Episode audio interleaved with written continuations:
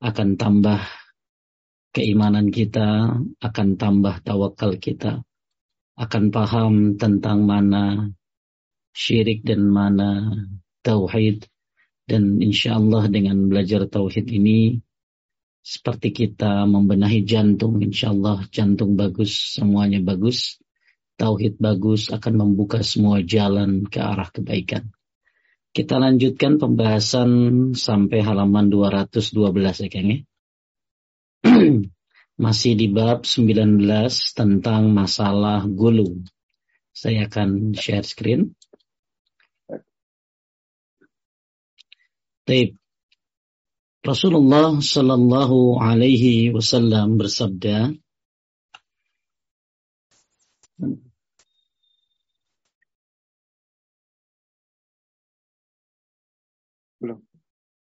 Iyakum wal gulu. Fa innama ahlaka man kana qablakum al gulu. Jauhilah oleh kalian sikap gulu atau berlebih-lebihan. Kita sudah pernah bahas apa itu gulu ya. Gulu secara bahasa sekali lagi mungkin mengingatkan e, melampaui batas. Sedangkan menurut syariat gulu menurut Syaikhul Islam Ibn Taimiyah rahimahullah dalam kitab Iqtida Surat Al-Mustaqim mendefinisikan bahwa gulu itu melampaui batas dalam memuji dan mencerca dalam memuji dan mencerca dengan cara menambahkan apa yang tidak sepantasnya. Syekh Muhammad bin Saleh Al-Utsaimin rahimahullah dalam kitab Qaulul Mufid memberikan definisi yang hampir sama dengan Syaikhul Islam Ibn Taimiyah. Kemudian juga mungkin ada tambahan dari Syekh Saleh Al-Fauzan mengatakan secara syariat gulu itu berarti berlebih-lebihan dalam mengangkat seseorang lebih dari kedudukan yang sepantasnya. Jadi berlebih-lebihan dalam mengangkat derajat seseorang lebih dari kedudukan yang sepantasnya. Dia ini manusia, kenapa diminta? Dia ini manusia, kenapa seolah-olah bisa memberikan manfaat dan mudarat? Ya, kuburan ini sudah mati, kenapa orang-orang banyak meminta kepadanya. Jadi mengangkat seseorang lebih dari kedudukan yang sepantasnya. Seperti apa? Seperti mengangkat Syekh Fauzan, seperti mengangkat seorang nabi atau orang-orang soleh ke martabat rububiyah. Nih, mengangkat se seorang nabi atau orang soleh ke martabat rububiyah. Jadi seolah-olah orang soleh itu bisa ngasih rizki gitu loh pernah ada haul kan isinya tuh haul beliau fulan-fulan ini beliau ini katanya uh, bendaharanya Allah masya Allah ya. Beliau katanya bendaharanya Allah. Nah, ini nggak benar ya. Uh, jadi mengangkat manusia ke derajat rububiyah. Sedangkan yang menciptakan mengatur itu kan Allah Subhanahu wa taala. Itu kata Syekh Fauzan, jadi gulu itu berlebihan mengangkat seorang lebih dari kedudukan yang sepantasnya seperti mengangkat nabi ke derajat taurububiyah. Ya, mengang jadi uh, oh Nabi Muhammad yang bisa bisa memberikan kebutuhan kita ini nggak boleh. Nah, atau orang soleh ke martabat rububiyah itu orang soleh itu bisa bisa mem, apa bisa memberikan manfaat dan mudarat atau lebih parah lagi ke derajat uluhiyah ya seperti menuhankan Isa itu mengangkat kedudukan manusia ke tempat yang tidak sepantasnya ya jadi uh, naudzubillah kalau kita berani mengangkat nabi dan orang-orang soleh ke derajatnya Allah Subhanahu wa taala dalam rububiyah ataupun uluhiyah. Oleh karena itu, kita belajar tentang gulu ini agar tidak tersesat. Karena gulu ini sebagaimana yang disampaikan oleh Nabi Shallallahu Alaihi Wasallam menyebabkan jadi binasa. Jadi kata Nabi, kum wal gulu. Jauhilah oleh kalian sifat gulu. Kenapa? Karena sesungguhnya fa inna ma ahlaka sesungguhnya sikap gulu itu yang membinasakan, mencelakakan mangkana qablakum al-gulu. Sifat gulu itulah yang membinasakan umat-umat sebelum kalian. Jadi orang-orang dulu ya baik itu Yahudi dan Nasrani mereka e, celaka binasa karena sifat gulu mereka. Ya seperti orang Yahudi menu apa mengatakan Uzair anak Allah orang Nasrani juga mengatakan Isa anak Allah.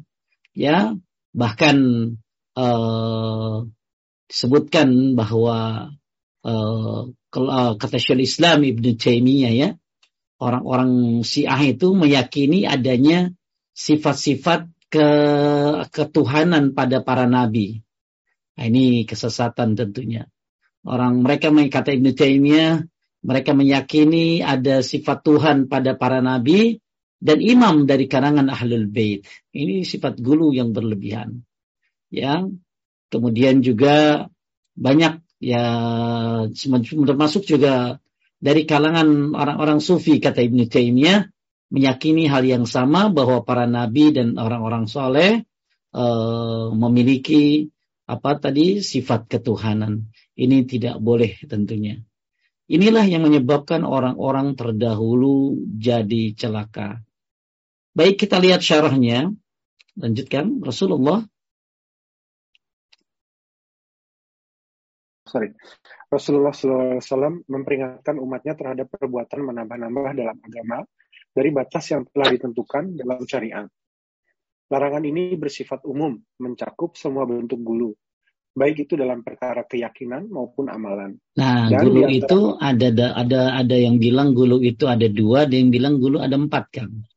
Ada gulu dalam hmm. masalah akidah, ada gulu dalam masalah amalan.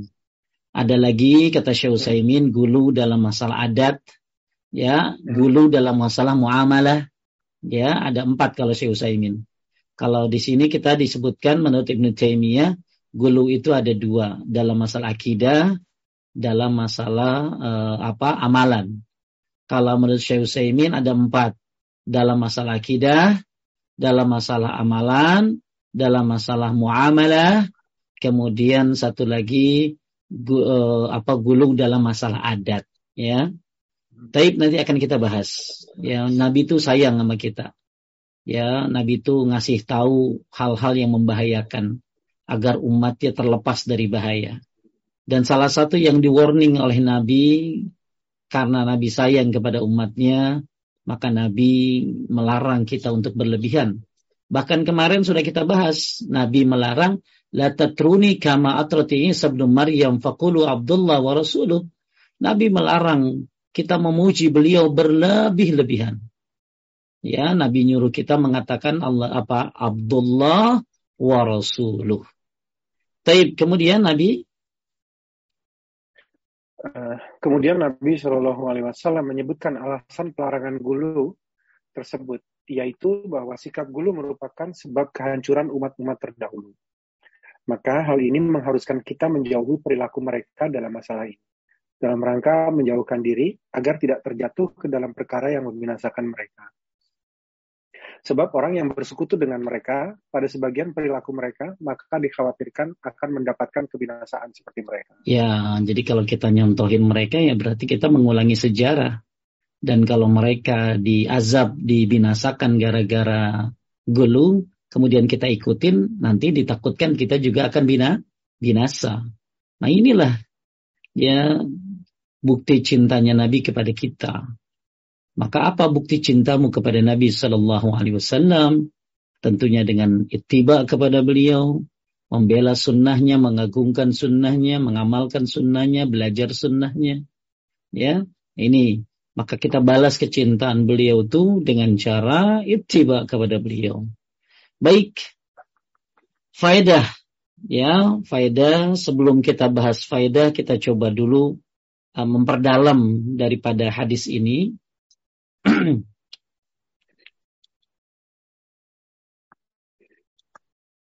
Baik, kita akan coba memperdalam hadis yang tadi dibaca tentang macam-macam uh, gulu tadi kan disebutkan ada empat, ada dua. Kita coba lebih dalam lagi. tadi hadisnya ini ya riwayatnya Ahmad dan lain sebagainya ya sahihkan oleh Syekh Albani ya tadi hadisnya sudah kita baca Syaikhul Islam Ibnu Taimiyah rahimahullah mengatakan hadis ini adalah umum mencakup segala gulu baik dalam i'tikad, keyakinan maupun amalan. Tadi kan sudah kita bahas ya bahwa e, Nabi melarang kita melakukan gulu karena gulu itu akan membinasakan. Nah, gulu dalam masalah apa? Baik mencakup gulu dalam i'tikad, akidah, keyakinan atau maupun amalan-amalan. Beliau menyebutkan alasan menjauhi langkah orang-orang sebelum kita adalah agar tidak terjatuh pada perkara yang menyebabkan kebinasaan. Kita lihat macam-macam gulu. Sikap gulu, sikap gulu kaitannya dengan perbuatan-perbuatan hamba dapat dibagi menjadi dua. Pertama, gulu i'tikadi. Apa itu gulu i'tikadi? Lanjutkan. Uh, gulu dalam itikad ini dilakukan oleh orang Nasrani terhadap Isa bin Maryam alaihissalam. Seperti juga gulu Syiah Rafidah terhadap Ali radhiyallahu anhu terhadap atau terhadap imam yang 12. Taib, ya, ini gulu dalam i'tikad. Di mana orang Nasrani menjadikan Isa putra Maryam sebagai anak Allah. Kemudian orang Syiah ya gulu terhadap Ali bin Abi Thalib ya uh, luar biasa. Akang ada ada orang bikin channel, bikin YouTube bagus kan perbandingan orang Sunni dan Syiah ketika di atas pesawat lagi lagi turbulens gitu kan. Hmm. Ya, begitu orang Sunni ya di videoin tuh kan. Orang Sunni kalau lagi pesawat turbulen itu Allahu Akbar, Allahu Akbar, La ilaha illallah, Allahu Akbar, Allahu Akbar. Sekarang pas orang Syiah ya begitu turbulen yang ya Ali, ya Ali, ya Ali, ya Ali, masya Allah ya eh, jauh banget itu ya jauh banget. Jadi uh, saya lihat videonya la haula wala quwata illa billah. Ali bin Abi Thalib radhiyallahu an sudah dianggap seperti Tuhan saja. Ya jadi Bapak Ibu mungkin bisa lihat ya.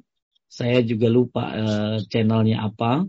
Tapi waktu itu ada orang bikin tentang perbandingan orang Sunni dan Syiah ketika dalam pesawat ketika pesawat itu mau apa sih goncang gitu kayaknya Alhamdulillah kita orang-orang yang belajar Quran dan Sunnah Nabi Sallallahu Alaihi Wasallam memuliakan para nabi dan para sahabat. Kita uh, ketika ada masalah apa-apa bahaya pasti bilang apa? Astagfirullah, astagfirullah, astagfirullah. Allahu Akbar, Allahu Akbar, Allahu Akbar gitu ya. Ya, apalagi kan biasanya kalau lagi kaget gitu. Ya, ya. ya, nah, itu orang orang kita insya Allah begitu ya. Tapi ya. kalau orang Siala yang dia manggil ya Asa, ya Husain, ya Husain, ya Ali, ya Ali, ya. Nah, ini ini gulu apa namanya Kang? Ya atikat. Atikat. Ya, ya, gulu keyakinan atau termasuk juga gulu khawarij. Ini gulu itikat ya. Kalau hari itu apa? Mengkafirkan orang Islam hanya karena melakukan kemaksiatan-kemaksiatan atau dosa besar. Jadi orang khawarij itu, orang khawarij itu yang suka suka apa? membom-bom, yang membunuh-bunuh orang muslim, mereka menyatakan bahwa kita kalau melakukan dosa besar itu kafir. Dosa besar itu kan misalnya orang yang berzina dianggap kafir. Dosa besar kan banyak ada 70 ya. Ya, e, melakukan apa? Durhaka sama orang tua mereka bilang kafir. Pokoknya yang melakukan dosa besar dikafirkan oleh mereka. Nah ini gulu i'tikad semoga kita diselamatkan dari gulu i'tikad berlebih-lebihan dalam masalah keyakinan. Seperti Nasrani seperti Syiah dan seperti Khawarij. Kemudian yang kedua gulu amali. Lanjutkan Gulu amali yaitu yang terkait dengan amalan-amalan, baik amalan lisan maupun amalan anggota badan yang tidak terkait dengan etikot. Contohnya melempar jumroh dengan batu besar. Lempar jumroh itu batunya ya kayak kayak peluru kan kecil ya. ya. Kayak kayak gotri gitu ya, lebih mungkin ya kecil lah segedegah gini deh tuh. Ya, bukan kayak gotri, kayak setengah peluru lah ya. Nah, bukan ya. batu yang gede, ini pakai batu bata nggak boleh. Ya, banyak yang pakai sendal juga ya. Jumroh pakai sendal, ya. Ini gulu dalam masalah apa? Amalan nih, ya. Uh, terus uh, atau melakukan puasa wisal, puasa terus menerus, atau bangun malam untuk sholat semalam suntuk. Ya, atau puasa wisal, puasa wisal itu puasa nggak pakai buka kan? Ya, terus-terusan oh, puasa. Ya, atau uh, kayak puasa nggak makan gitu. Ya atau bangun malam nggak tidur tidur itu nggak boleh. Atau nggak nikah hmm. gitu ya. Bukan karena apa nggak mau nyari ya. Pokoknya dia berkeyakinan nikah itu bikin ribet gitu loh. Nah ini termasuk hal-hal yang gulu dalam apa amalan. Lanjut. Ya. dari kedua jenis dari kedua jenis gulu ini, yang paling berbahaya dan besar adalah gulu etikot. Ya, paling bahaya gulu etikot. Ini keyakinan, ya. Lanjut dalam uh, tadi. Dal dalam memerangi sikap gulu ini, Islam sebagai agama wasaton atau pertengahan menyeru kepada keadilan sikap dan sifat. Islam mendudukkan setiap perkara sesuai dengan apa yang dimaukan oleh Allah Subhanahu wa taala dan Rasulnya Shallallahu alaihi wasallam sebagai agama keadilan. Islam mencintai sikap yang adil dan tidak berlebih tidak berlebih-lebihan. Jadi kita ini agama pertengahan ya, umatan wasaton. Hmm. Umat pertengahan. Ya, e, bersikap adil. Maka kita tidak meremehkan, kita tidak mengangkat ke derajat yang tidak pantas juga. Kan kemarin sudah kita bahas ada ahlul gulung, ada ahlul jafa, ada ahlul haq ada orang yang gulu kepada orang-orang soleh, ya, melebih-lebihkan mereka sampai ke tingkat ketuhanan. Ada juga yang merendahkan orang-orang soleh, sepertinya orang soleh ini dianiaya, tidak diberikan haknya, atau kita ahlul hak, kita adalah orang yang pertengahan.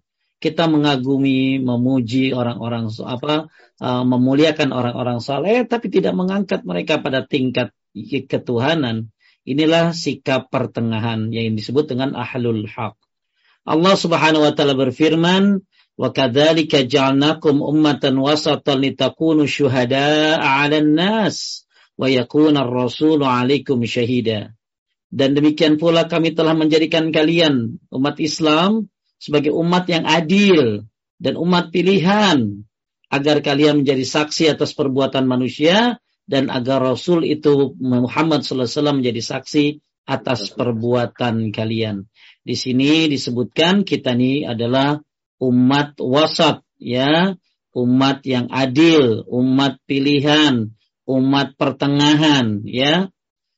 Taib Syekh Muhammad bin Salih Utsaimin rahimahullah mengatakan gulu kalau tadi kan gulu ada dua ya Kang, akidah dan amalan. Nah sekarang ada gulu kata Syekh Utsaimin beliau mengatakan rahimahullah gulu memiliki banyak macam. Di antaranya gulu dalam akidah, kita sudah bahas, gulu dalam ibadah, gulu dalam muamalah, muamalah di sini maksudnya pergaulan, Kang. Ya, hmm. gulu di dalam adat. Nah, ini menarik nih, Kang. Ya, menarik. Kalau tadi kan cuma dua ya. Gulu dalam akidah hmm. dan amalan. Kalau beliau bilang contoh gulu dalam akidah adalah gulu ahli kalam atau filsafat yang mereka menyelami ilmu tersebut begitu dalamnya sehingga terjatuh ke dalam kebinasan yang pasti. Akhirnya mereka uh, menyam, apa, menyamakan Allah seperti manu, manusia. Ya, hmm. atau mereka menolak sifat-sifat Allah. Nah, ini gulu dalam masalah akidah menurut Syekh Utsaimin ya kita ini tambahan buat yang tadi ya. Kalau tadi kan dulu dalam masalah akidah itu seperti Syiah, seperti Khawarij, seperti uh, Nasrani ya atau seperti Yahudi, tapi kemudian ditambahkan oleh beliau gulu dalam masalah akidah termasuk gulunya orang-orang filsafat dalam menyifati sifat-sifat Allah. Kemudian gulu dalam ibadah. Contohnya tadi gulunya orang Khawarij, Mu'tazilah yang berpendapat bahwa seorang keluar dari Islam apabila ibadahnya ternodai tadi yang maksiat, yang bermaksiat, berdosa besar itu keluar dari Islam. Ya, dianggap kafir. Ini gulu dalam ibadah kata Syekh Utsaimin. Kalau tadi gulu itu masuknya dalam akidah ya. Kalau ini disebutkan dalam ibadah. Kemudian gulu dalam muamalah. Contohnya mengharamkan perkara-perkara yang jelas halal dan melarang seorang menambah lebih dari kewajiban yang harus dilaksanakan.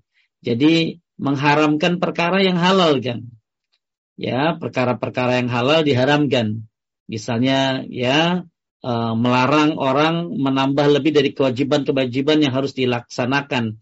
Inilah bentuk gulu sufi yang mengatakan bahwa barang siapa yang menyibukkan diri dengan dunia berarti bukan orang yang menginginkan akhirat. Jadi kalau kerja ya berarti nggak suka akhirat gitu loh. Jadi pikirannya akhirat mulu. Ya, dia nggak kerja, nggak apa, nggak mencari nafkah. Nah, ini gulu dalam mu'a, muamalah. Dia kata Syekh Musaimin. Kemudian uh, gulu dalam adat kebiasaan. Contohnya engkau berpegang dengan sebuah adat kebiasaan yang dengannya engkau terhalang untuk beralih kepada adat baru yang lebih baik dari adat semula. Maka yang seperti ini adalah gulu yang terlalang. Nah, ini mungkin uh, menurut pendapat Syekh Utsaimin ya, ada gulu dalam masalah akidah, gulu dalam masalah ibadah, gulu dalam masalah muamalah, gulu dalam masalah kebiasaan atau adat kebiasaan. Yang paling simpel tentu yang pertama tadi, gulu dalam masalah akidah dan amalan saja. Ya, kalau gulu dalam masalah akidah sekali lagi saya tegaskan contohnya adalah keyakinan seperti orang Nasrani Isa terhadap Isa, kemudian Syiah terhadap Ali, kemudian Khawarij yang mengkafirkan orang yang berbuat maksiat. Kalau gulu dalam masalah amalan seperti ya uh, puasa nggak pakai buka, uh, apa malam tiap malam nggak pernah tidur gitu ya, uh, kemudian uh, uh, mungkin nggak mau nikah, ya maka ini termasuk gulu dalam masalah amali. Ini paling simpel tentunya akidah dan amali ini aja. Tapi kalau ini ya penjabarannya dari Syekh Utsaimin macam-macam ada empat. Tapi uh, apa sih kenapa Nabi Shallallahu Alaihi Wasallam uh, apa melarang manusia untuk bersifat gulu? Maka kita lihat ya bahaya-bahaya gulu. Di bahaya kenapa Nabi kan tadi udah bilang bahwa ahlakaman kana qablakum ya sebab celakanya orang-orang sebelum kalian. Nah, kita akan lihat sebab apa lagi sih bahayanya gitu loh. Jadi apakah gulu ini bahayanya uh, dengan apa apa apa aja bahaya-bahaya gulu? Karena tadi kita membahas dalam syarah kitab tauhid ini iyyakum wal gulu fa inna ma ahlaka man kana qablakum al gulu jauhi oleh kalian sikap gulu baik dalam masalah apa tadi akidah ataupun muamalah ataupun ibadah karena sikap gulu ini telah membinasakan umat-umat sebelum kalian.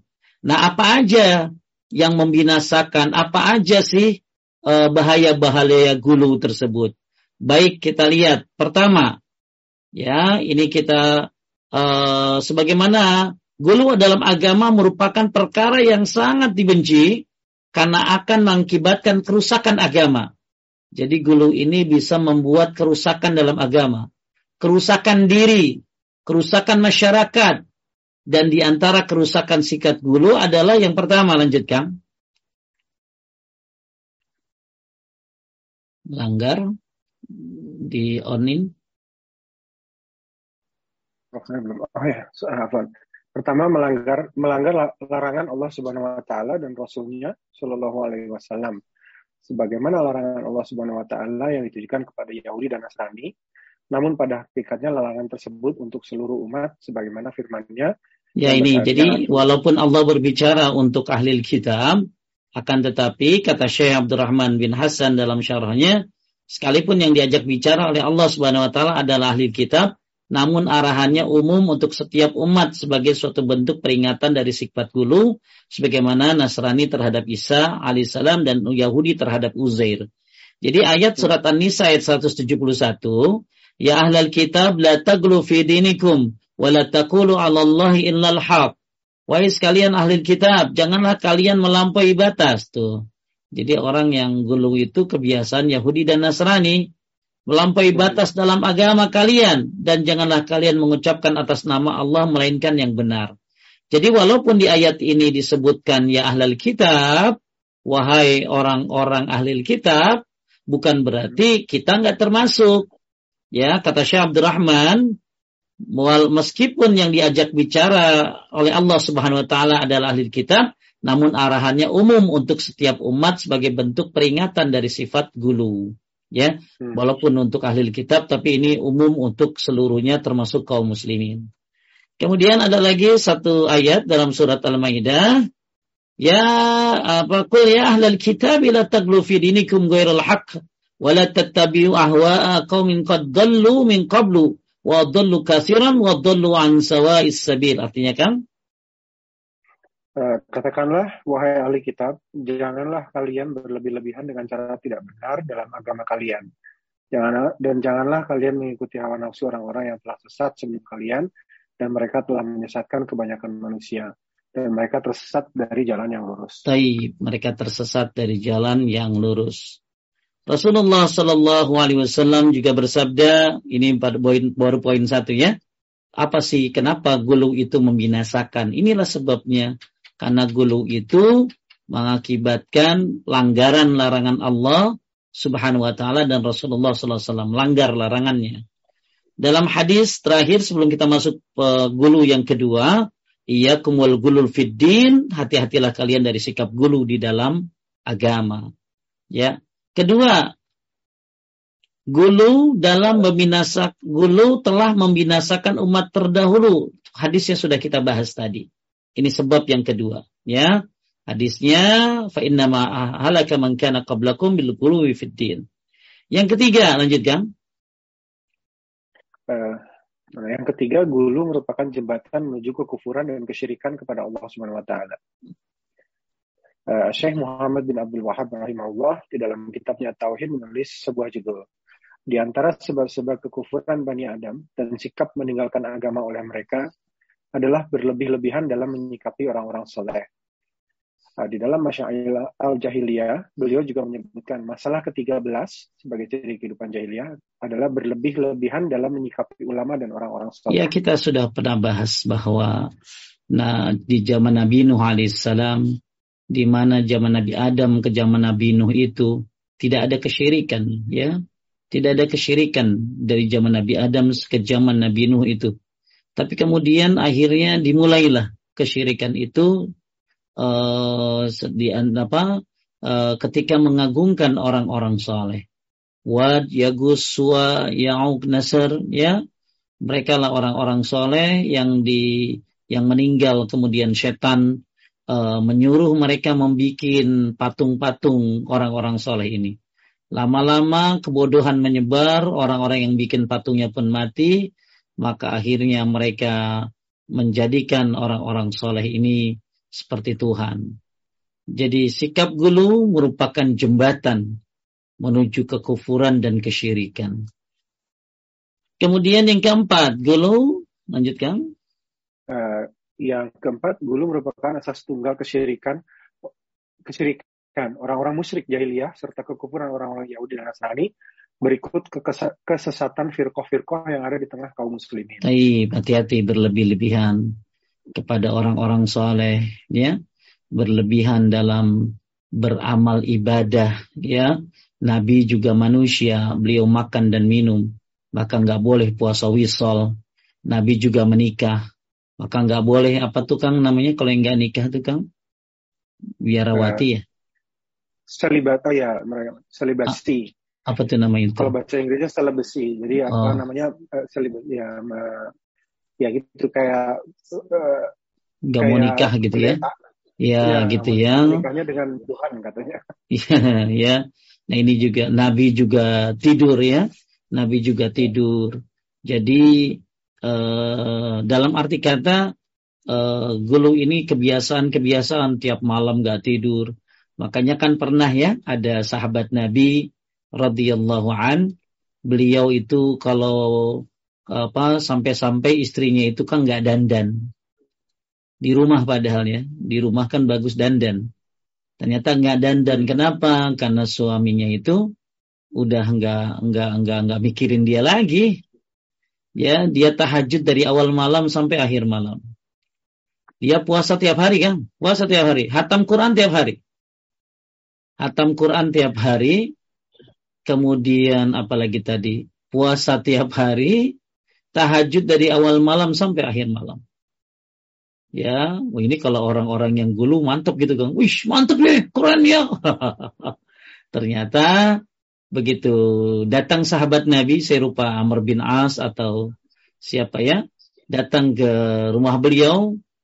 Kemudian ya namanya tamu kan disuguhi ya. Tamu kan ya. disuguhi, tapi kemudian orang yang punya rumah kan lagi puasa. Maka sahabat Nabi Amr bin As ini nggak mau makan kecuali dia makan dia lagi puasa, isi rumah ya makan akhirnya. Kemudian begitu nginep di rumahnya, uh, dia bangun tahajud di awal malam, ya dari habis isya. Maka sama sahabat Nabi disuruh tidur. Ya, begitu sampai pertengahan malam baru bangun. Kemudian, jadi kerjaan sahabat Nabi ini tahajud dari awal malam sampai akhir malam, puasa tiap hari, kemudian hatam Quran tiap hari.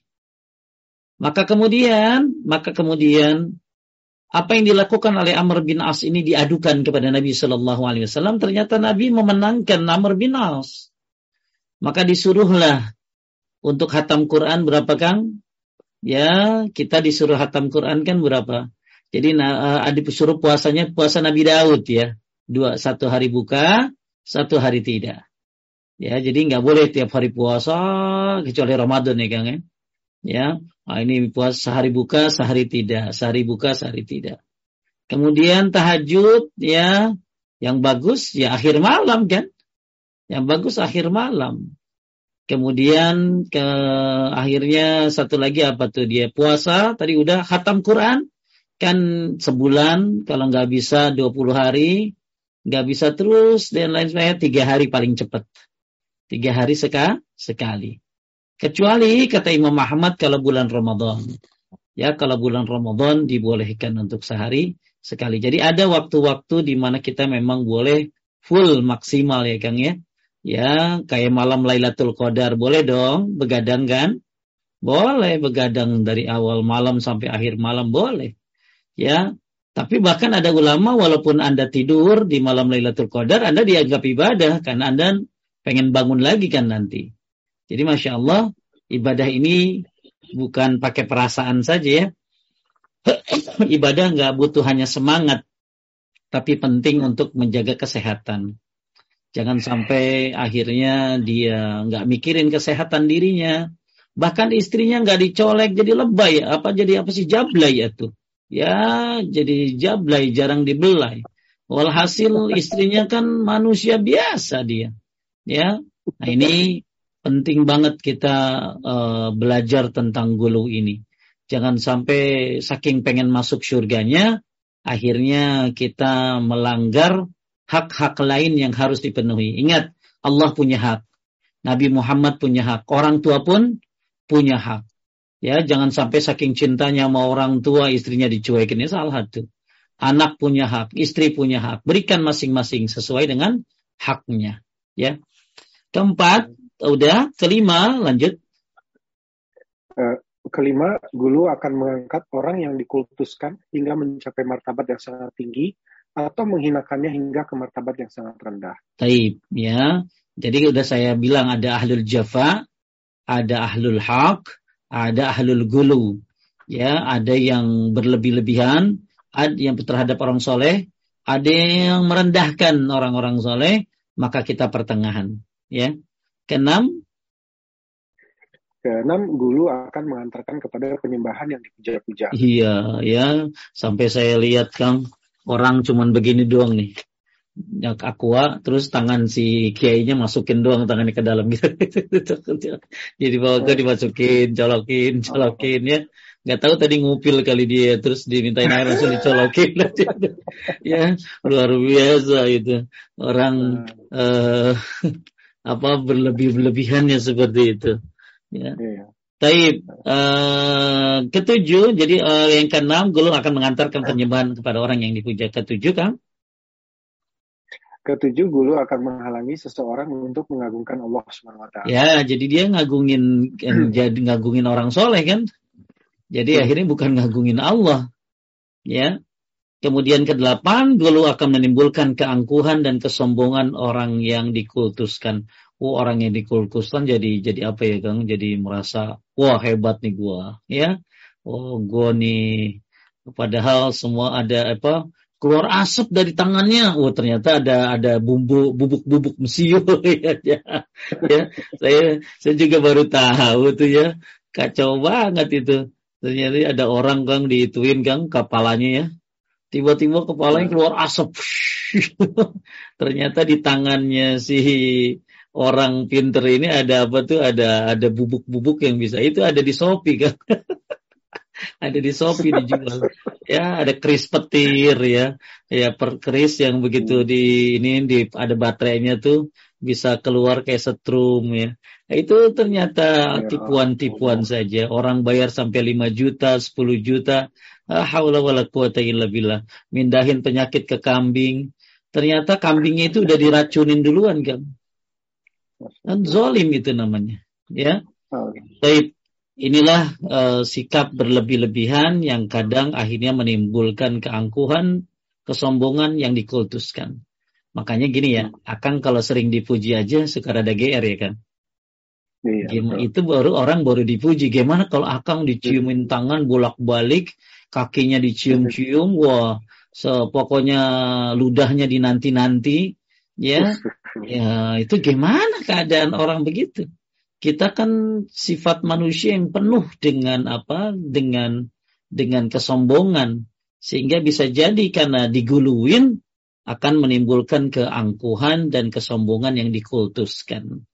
Tapi eh, maka kita semuanya penting belajar tentang masalah ini tujuannya adalah supaya kita terhindar dari kebinasaan.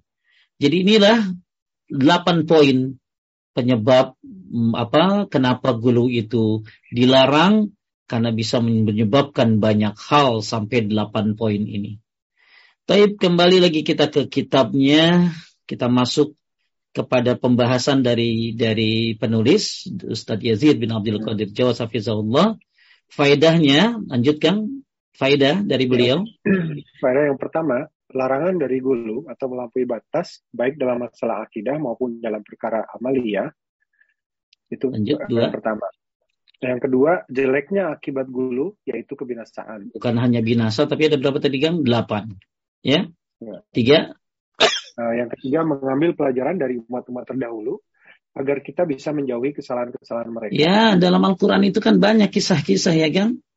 Ya, kisah Nabi Nuh itu tidak hanya di surat Nuh saja kan? Kisah Nabi Musa tidak hanya di di dalam Al-Quran surat Al-Baqarah saja banyak. Kisah-kisah dalam Al-Quran ini, makanya Al-Quran itu satu kesatuan. Ya, jadi jangan sampai kita rajin baca Al-Kahfi hari Jumat, tapi hanya Al-Kahfi saja, yang lain nggak dibaca.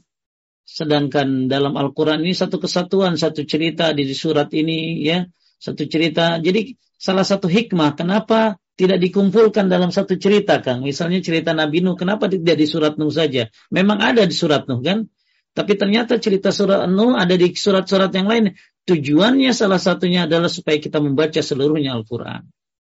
Ya, makanya eh, ketika kita baca Al-Quran akan banyak hikmah, akan banyak keberkahan, bahkan pelajaran dari umat terdahulu contoh kemaksiatan yang dilakukan oleh kaumnya Nabi Lut. Ya, harus kita ternyata harus kita ambil peringatan itu bagaimana hukumannya. Luar biasanya Allah mengazab mereka. Kita harus mengambil pelajaran dari umatnya Nabi Ayub. Kenapa Kang umatnya Nabi Ayub? Suka mengurangi takaran dan timbangan. Ya, kita harus ya, belajar dari bagaimana kisah Firaun. Apalagi kita belajar dari kisah siapa Kang? Kaum Ad. Kaum Ad. Kaum Ad atau kaum Samud. Kita harus belajar tuh. Ya, contohnya kaum Samud deh. Kaum Samud ini kan, ya Masya Allah ya. Allah utus Nabi Hud alaihissalam. Kaum Samud ini kan katanya ada yang bilang tingginya 150 meter. Ya, ada yang menyebutkan tingginya 30 meter. Kekuatannya luar biasa, orang yang gede-gede, gede-gede, besar, keker gitu loh. Sampai uh, apa mereka itu masya Allah ya lam yukhlaq misluha fil bilad. Ya, ada yang mengartikan bahwa belum pernah di di apa diciptakan oleh Allah makhluk seperti itu kan. Belum pernah ada makhluk seperti kaum Samud kaum Ad. Ya, ya belum pernah ada kaum seperti itu yang hebat, yang besar-besar. Tapi mereka durhaka kepada Nabiullah Hud alaihissalam. Akhirnya mereka dihancurkan oleh Allah dengan angin. Dengan angin mereka kitar-kitar di atas Kang. Di angin tuh ya mereka di, di apa diazab oleh Allah uh, kitar-kitar di apa sih muter-muter di atas tuh uh, sampai tujuh atau delapan ya 8 hari sebagaimana disebutkan dalam surat Al-Haqqah ya mereka di akhirnya dijatuhkan ke bawah dalam keadaan sudah sudah nggak ada isinya dalamnya Kang. Udah ususnya udah terburai di atas semuanya. Ya, naudzubillah mereka jatuh ke bawah sudah tanpa isi isi perutnya. Itulah kaum yang diazab oleh Allah. Kita harus belajar kaum siapa lagi Samud. Tadi kaum Ad mereka bisa melobangi gunung-gunung, batu-batu, dan lain sebagainya. Maka mengambil pelajaran dari umat terdahulu agar kita menjauhi kesalahan-kesalahan mereka, termasuk masalah gulu. Belajar dari Al-Quran tentang kisah-kisah orang yang gulu. Bukan hanya masalah Fir'aun, Samud, Ad, apalagi ya kaum-kaum yang lain, kaum Nabi apa, kaum Nabi Nuh yang dihancurkan, umat Nabi Shu'aib ya uh, dan lain sebagainya, tapi juga belajar bukan hanya masalah kisah-kisah mereka, tapi juga tentang masalah kebinasaan orang-orang terdahulu gara-gara gulu. Ya, ini ada di Quran dan hadis Nabi Wasallam. Lanjut nomor lima. Uh, nomor Nomor lima, Nabi Shallallahu Alaihi Wasallam amat bersemangat untuk menyelamatkan umat beliau dan menjauhkan mereka dari kesyirikan dan sebab-sebabnya. Pokoknya pintu-pintu kesyirikan ditutup semua sama Nabi. Ya, jangan dibuka. Dan kita pun tidak boleh membuka apa yang ditutup oleh Nabi. Lanjut, enam. Ya. Uh, keenam, gulu ter terhadap orang-orang soleh merupakan sebab terjatuh ke dalam kesyirikan. Tujuh, tujuh. Yang ketujuh, dorongan agar bersikap pertengahan, tidak melampaui batas dan tidak mengurang-urangi. Taib ini fawaid dari kitabnya Ustadz Yazid Hafizahullah tentang masalah uh, ayat ini, um, tentang masalah hadis ini, yaitu iya kumbul gulu fa innaka ahlaka man kana qablakum al gulu. Tadi sudah saya tambahkan dari pendapat-pendapat ulama-ulama yang lain dan sebab-sebab kebinasaan yang lain sampai ada delapan poin dan macam-macam gulu yang disebutkan oleh Syekh Utsaimin yaitu ada empat, ada lagi ulama cuma dua saja gulu akidah dan gulu dalam ibadah. Semoga kita diselamatkan dari sifat gulu ini karena ini akan menyebabkan kerusakan dan kebinasaan. Tapi kita akan masuk kepada hadis yang terakhir dari pembahasan masalah gulu ini. Menurut riwayat Muslim dari Ibnu Mas'ud radhiyallahu an bahwa Rasulullah Shallallahu Alaihi Wasallam bersabda, halaka al mutanatti'un binasalah orang-orang yang berlebihan atau melampaui batas dalam tindakannya. Beliau Shallallahu Alaihi Wasallam mengulanginya tiga kali. Tuh Nabi kalau udah kalau tiga kali begini berarti penegasan. Halakal mutanatti'un, halakal mutanatti'un, halakal mutanatti'un. Tapi kita lihat syarahnya. Lanjut. Nah, syarahnya tanatu adalah mendalami sesuatu dan memberatkan diri mengikuti mazhabnya ahlul kalam yang masuk dalam perkara-perkara yang bukan urusan mereka. dan yang akal mereka tidak sampai seperti pada penetapan sifat-sifat Allah, mereka berlebih-lebihan mendalaminya sehingga menjadi binasa karenanya. Hmm? Hal itu? Hal itu, ya hal itu menyampaikan mereka pada salah satu dari dua perkara berikut. Yang pertama, tamsil, menyerupakan sifat-sifat Allah Subhanahu wa taala dengan sifat-sifat makhluknya. Ya, jadi ahlul kalam ya mereka ini memberatkan diri dengan belajar perkara yang bukan urusan mereka. Kita kan harus tahu sifat-sifat Allah ya. Tapi mereka ini ya sampai apa ya memberatkan diri dalam masalah sifat-sifat ini. Ya, kalau kita kan mengimani dong. Ya, mengimani Allah punya punya nama-nama, Allah punya sifat-sifat. Ya, mereka enggak sampai mereka uh, masuk pada perkara yang bukan urusan mereka. Sehingga akal mereka nggak sampai ya. Ya akal mereka ini yang nggak sampai gitu. Kayak begini Kang. Ya kayak kita kan uh, apa? Nabi Shallallahu Alaihi Wasallam itu kan menjawab solawat yang kita baca ya jadi kalau kita baca solawat Allahumma salli wa sallim ala Nabi Muhammad maka salawat kita dibawa oleh malaikat karena lillahi malaikatan sayakhina fil ardi yuballiguni min ummatis salam. Allah itu memiliki malaikat yang tugasnya mengambil salawat yang kita baca. Ya, jadi kalau kita baca salawat, kalau ada orang pergi umrah, pergi haji, jangan titip-titip salawat sama Nabi ya, jangan lu baca sendiri aja, udah nyampe. Ya, kalau titip sama Kang Rashid, dia naik Emirat, dia ke Dubai, lama kan?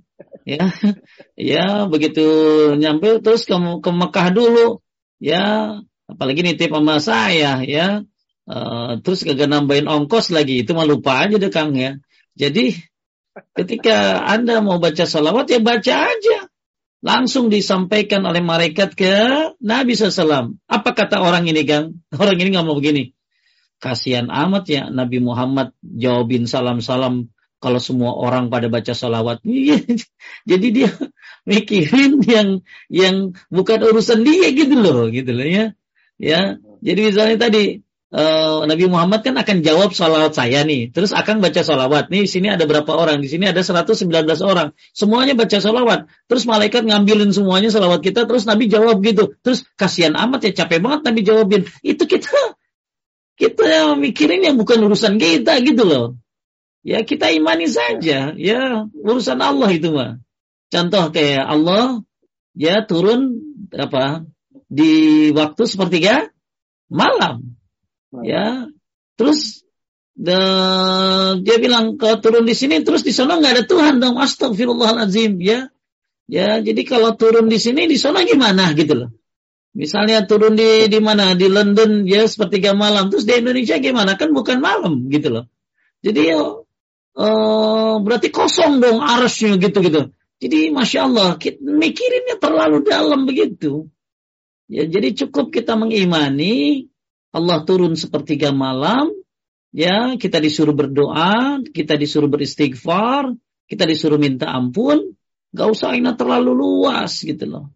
Kayak contoh ada bapak-bapak bilang begini, kan nanti kan kita akan menyamperi Nabi Adam kan ya kan ya? Hmm. Untuk minta syafaat, Adam gak bisa. Nyamperin Nabi Ibrahim. Terus para nabi disamperin untuk ngasih syafaat tapi gak ada yang bisa. Yang bisa siapa?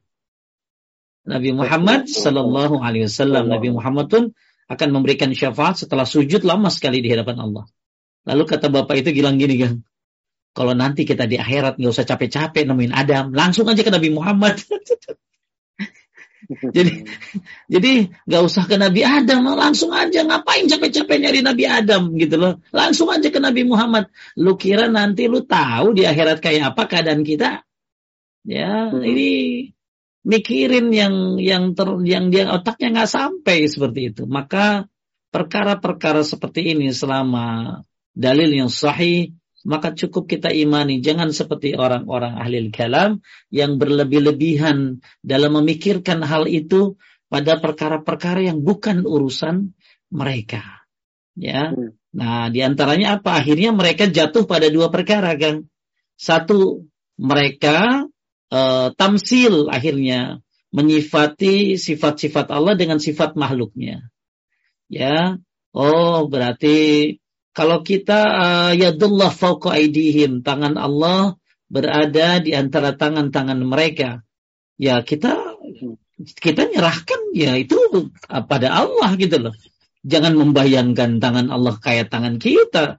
Ya nahdzubillah. Ya, dan mereka menamsilkan jadinya, oh, Allah tangannya kayak tangan kita. Tidak. Ya, Allah memiliki tangan tapi bagaimana seperti apa itu urusan Allah, ya? Kemudian mereka juga melakukan ta'til akhirnya. Ta kalau tadi kan tamsil. Akhirnya mereka ta'til apa? Menolak sifat-sifat Allah karena dianggap kalau menetapkan sifat Allah berarti menyerupakan Allah dengan makhluknya. Jadi akhirnya oh Allah nggak punya ya. Karena kalau Allah punya tangan ya berarti kayak makhluk. Padahal Allah sendiri yang menyebutkan ya eh, kalimat-kalimat seperti tangan tadi ya. Tapi seperti apa itu urusan Allah. Maka ahli sunnah wal jamaah, umat pertengahan, mereka bersikap tengah-tengah, tidak mendalami masalah penetapan sifat-sifat Allah, tidak juga masalah penafiannya. Mereka mengambil zohir, apa tuh? Tampak dari lafaz-lafaz Al-Quran, As-Sunnah, tanpa menyerupakan dengan makhluknya. Seperti firman Allah, Laisa wasami'ul basir. Ya. Mereka mengatakan kami tidaklah berhak untuk menambah-nambahi sehingga mereka tidak binasa bahkan mereka di atas suratul mustaqim. Jadi kita nggak nambah-nambah ini sudah apa yang apa yang diucapkan oleh Allah seperti itu seperti itu. Tapi bagaimana si bagaimana bentuknya itu urusan Allah Subhanahu Wa Taala. Lanjutkan tatkala uh, tatkala orang-orang Persia, bangsa Romawi dan bangsa-bangsa yang selainnya masuk Islam, mulailah mereka mendalami perkara ini. Mereka mengadakan berbagai perdebatan yang tiada berhenti sampai mereka akhirnya binasa Nas'aluhan selama. Kita mohon keselamatan kepada Allah. Ya, ya.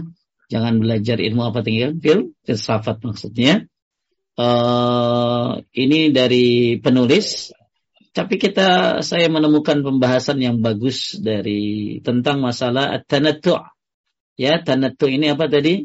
Ya, sabda Nabi Sallallahu Alaihi Wasallam, halaka al-mutanatti'un. Ya, tadi kalau penulis Ustaz Yazid bin Abdul Qadir Jawas, memberatkan pada titik masalah hati-hati menjadi orang yang melampaui batas memikirkan sifat-sifat Allah ya sehingga seperti orang-orang filsafat. Akhirnya muncul mereka sifat tamsil dan ta'til. Nah uh, ada saya temukan pembahasan yang indah tentang halaka al-mutanatti'un binasalah orang yang melampaui batas penjelasannya dalam hadis di atas hakikatnya Rasulullah Shallallahu Alaihi Wasallam menjelaskan bahwa orang yang tanatu disebutnya tanatu ya tang tanatu orang yang melampaui batas berlebihan itu binasa dan bahwa tanatu itu sebab kebinasaan. Beliau ungkapkan makna itu dengan mengulanginya sampai tiga kali kan. Hal ini mengandung makna larangan yang tegas dari berbuat tanatu. Apa itu tanatu? Lanjutkan. Secara bahasa, Secara bahasa tanato adalah berlebihan dalam berbicara dengan memfasifasikan ucapan. Ah, jadi ada kurangnya. Jadi berlebihan-lebihan dalam bicara dan memfasifasihkan. Ya, lanjut. Dalam. Nah, namun dalam hadis yang mulia ini, maksud tanato tidak terbatas pada berlebihan dalam berbicara, tapi juga berlebihan dalam berdalil dan beralasan, serta berlebihan dalam beribadah. Intinya, tanato yang dimaksud dalam hadis yang mulia ini adalah berlebihan dalam ucapan maupun perbuatan. Contoh bentuk tanato yang terlarang. Nah ini kalau Bapak Ibu masih bingung, kita lihat masuk kepada contoh aja deh. Contoh bentuk tanato halaka al-mutanatti'un, celaka orang yang melampaui batas. Tanattu namanya.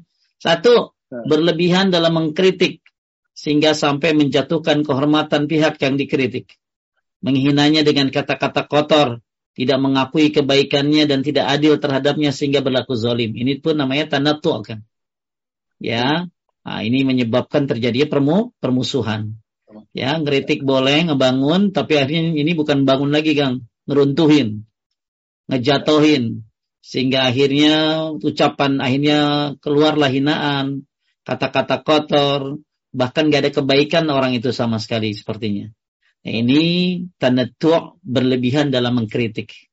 Jadi sebagaimana yang saya tahu, termasuk Imam Nawawi mengatakan tanda tua ini adalah berlebihan dalam ucapan maupun perbuatan ya Kang. Ya. Jadi tanda tua, tanda tua adalah berlebihan dalam ucapan maupun perbuatan. Apa contohnya tadi? berlebihan dalam mengkritik ya kemudian nomor dua Kang uh, berlebihan dalam memuji dengan meninggikan derajat seseorang yang sebenarnya belum sampai kepada kedudukan dalam pujian tersebut serta menggelari dengan gelar-gelar yang jauh dari fakta karena setiap gelar dan julukan hakikatnya memiliki kriteria yang dipersyaratkan apalagi jika gelar tersebut adalah gelar ilmiah keagamaan. Ya, makanya kita nggak boleh menggelari orang dengan gelar-gelar yang tidak ada pada dirinya kan. Ya, hmm. misalnya kalau nggak ada gelar ya udah ya, ya nggak usah. Lagian manusia nggak dilihat gelarnya kan kan. Ya, yang dilihat adalah bagaimana akhlaknya, bagaimana pemahamannya. Ya kalau dia punya gelar ternyata akhlaknya buruk, ya nggak bisa dalam menyampaikan dakwah, ya maka orang ini tentunya harus belajar lagi. Jadi uh, tanattu termasuk ber, kalau tadi berlebihan dalam mengkritik, berlebihan dalam memuji. Misalnya ya uh, apa ya? Ya Roshid M A apa ya. M A G M A S E ya e, e, e, e dan lain sebagainya. Ya terakhir A L M ya. Almarhum ya. Jadi jadi apa e, kalau memang ada gimana Pak Ustadz gelarnya? Nggak apa-apa ya. Tapi kalau nggak ada ya jangan digelar-gelarin bilang baru hafal hadis 100 aja dibilangnya hujatul Islam waduh ya ya, ya jadi jangan berlebih-lebihan dalam meninggikan derajat seseorang yang belum sampai kepada kedudukan pujian tersebut. Seperti apa menggeladi dengan gelar-gelar yang jauh dari fakta. Ya, makanya kan ada gelar-gelar ternyata dia nggak ada gitu Kang ya. Dia, karena setiap gelar dan julukan memiliki kriteria yang dipersyaratkan apalagi jika gelar tersebut adalah gelar ilmiah keagamaan. Ya kan orang kita hmm. kan kalau misalnya uh, pakai peci dikit dibilang ustadz ya kan. ya, dibilang ustadz ya jenggotan dikit, celana cingkrang ya. Ah, dibilang ustadz ya kadang-kadang memang tidak ada standarnya ya, tidak ada standarnya kalau di negeri kita. Jadi intinya Bapak Ibu nggak boleh berlebihan dalam memuji dengan meningkatkan derajat seorang yang tidak lumah benar-benar dah. Wajahnya kayak bulan purnama banget nih. Itu mah ngerayu apa muji nggak ngerti dah ya. Jadi memuji berlebihan lah ya, berlebihan yang tidak sebenarnya. Kemudian nomor tiga kan, ini tanda tua ya. Jadi bukan kita kan udah bahas tadi ada gulu dalam masalah akidah, ada masalah muamalah, ada masalah ibadah, ada masalah adat. Nah ini ini ini ter, eh, tadi sudah dibahas. Nah sekarang halakal mutanatti'un, celaka orang yang berlebihan. Maksudnya dalam puji, dalam perkataan dan perbuatan. Di antaranya tadi uh, mengkritik yang berlebihan, memuji yang berlebihan, meng, oh lu gak ada orang kayak lu di dunia ini kayaknya deh udah ganteng lu, baik juga, masya Allah kayaknya lu pasti masuk surga deh. Ya jangan itu, ya jangan. Emang yang nentuin surga siapa ya? Ya, insya Allah mudah-mudahan kita ahli surga ya. Ah, gitu boleh dah, insya Allah ya. Ya jadi uh, apa? Jadi jangan bermuji berlebihan kepada orang yang apalagi sampai berlebih-lebihan seolah-olah dia pasti gitu loh oh nggak ada orang kayak lu di hmm. dunia ini deh Jaelah ya gitu kemudian nomor tiga kan jangan kritik-kritik menghina sampai bikin status Facebook gitu ya berlebihan yang nomor tiga berlebihan dalam menuduh ataupun mengklaim sesuatu tanpa bukti ilmiah yang mendasari karena sesungguhnya setiap kasus ada cara pembuktian secara ilmiah juga karena kehormatan seorang muslim demikian mahal sehingga barang siapa yang menuduh dengan sebuah tuduhan tanpa bukti ilmiah akan berat pertanggungjawabannya. Uh, hati-hati. Ya, kadang-kadang ada orang-orang yang menuduh tanpa bukti. Ini pertanggungjawabannya berat. Ini termasuk tanatu. Ya, termasuk berlampaui batas, berlebihan. Yang bisa celaka nih orang. Ya, apalagi menuduh wanita muslimah berzina, Kang, tanpa bukti. Ya, Makanya eh, apa? Jangan kenapa Pak Ustadz? Karena kehormatan seorang muslim itu mahal loh. Ya, hati-hati ya dengan kehormatan kaum muslimin. Haram kita diambil hartanya. Haram kita dirusak kehormatannya.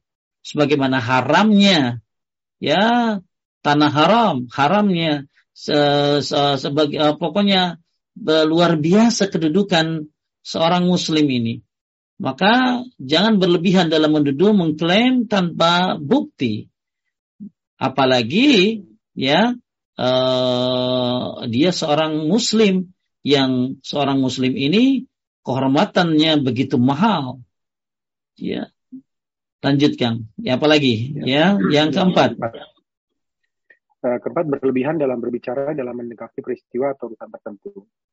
Apabila jika apalagi jika terkait dengan urusan kemaslahatan kaum muslimin secara luas atau urusan yang berdampak membahayakan kaum muslimin secara luas. Lebih-lebih lagi di masa fitnah yang penuh dengan ketidakjelasan, manakah yang benar dan manakah yang salah. Maka tentu tidak setiap orang berhak berbicara menilai, mengklaim, apalagi sampai menuduh dan memprovokasi. Hal ini karena tentunya hanya orang yang berkompeten dan memiliki kriteria khusus yang berhak menilai. Ya, misalnya um, apa ya, Kang?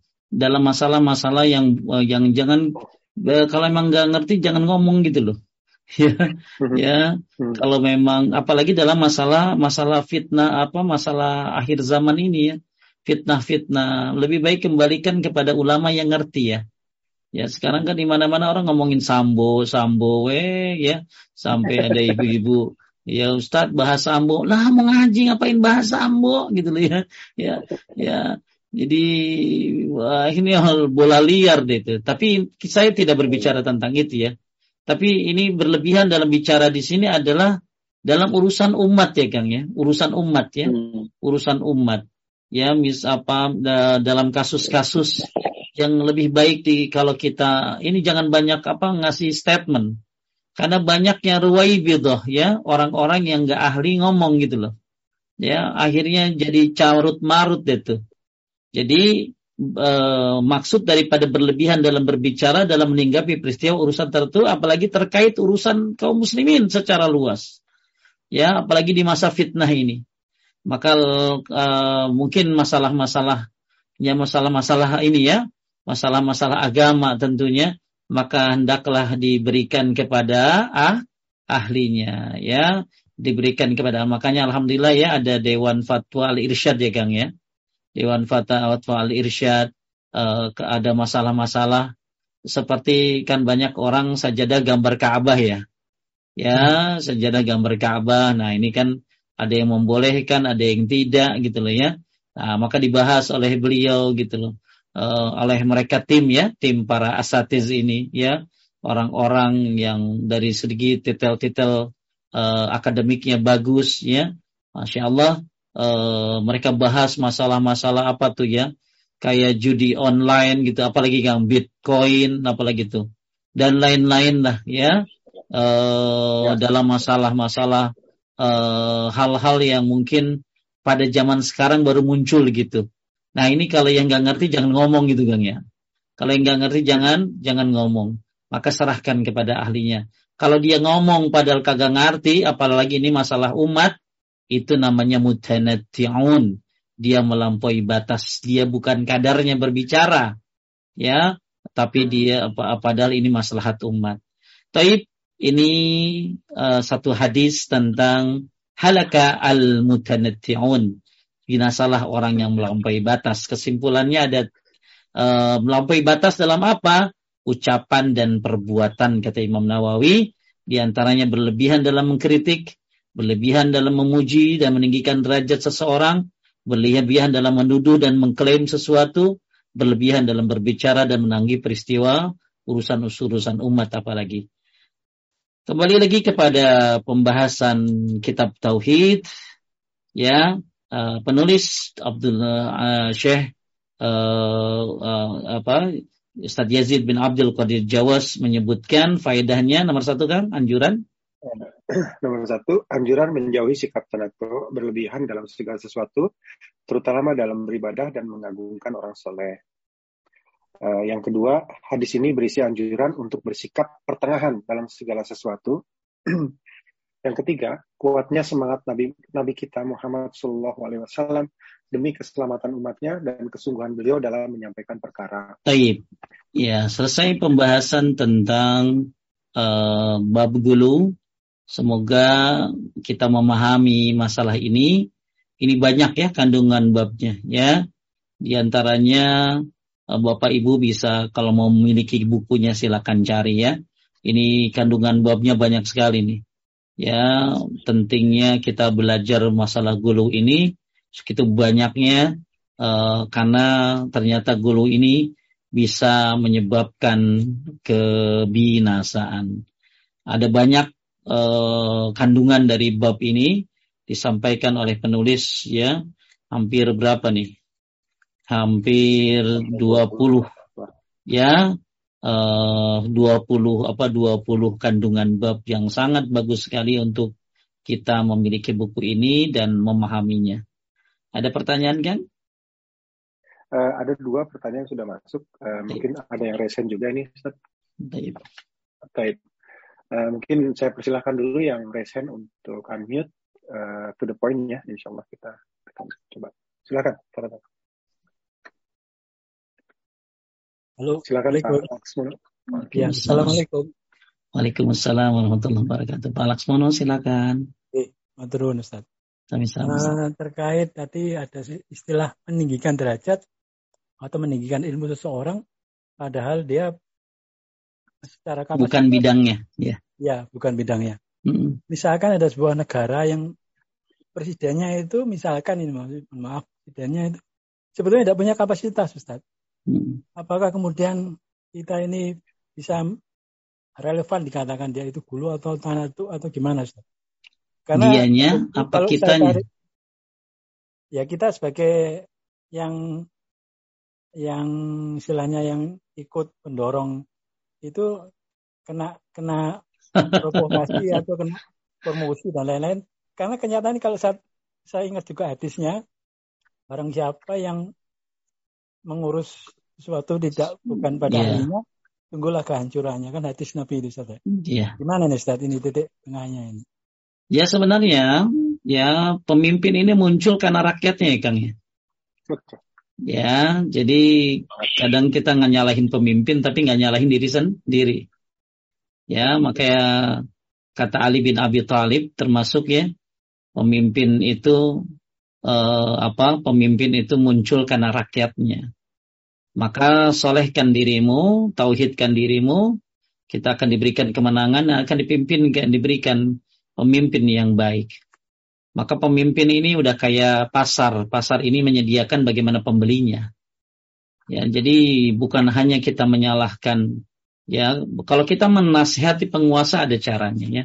Tidak dengan cara cara uh, apa menjelek-jelekannya di depan umum, tapi kita mengajaknya untuk berbicara empat mata ya dan lain-lain dengan cara-cara yang ma'ruf menasihatinya.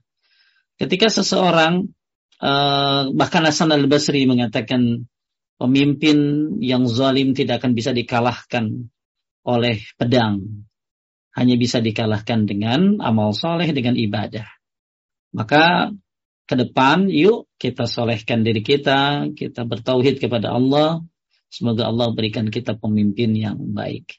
Maka sikap kita bagaimana Pak Ustadz? Masalah Anda ahlinya bukan gitu loh. Sekarang ini banyak orang yang yang yang berbicara tapi dia bukan ahlinya. Maka hendaklah diberikan kepada orang-orang yang ahli dalam masalah-masalah ini.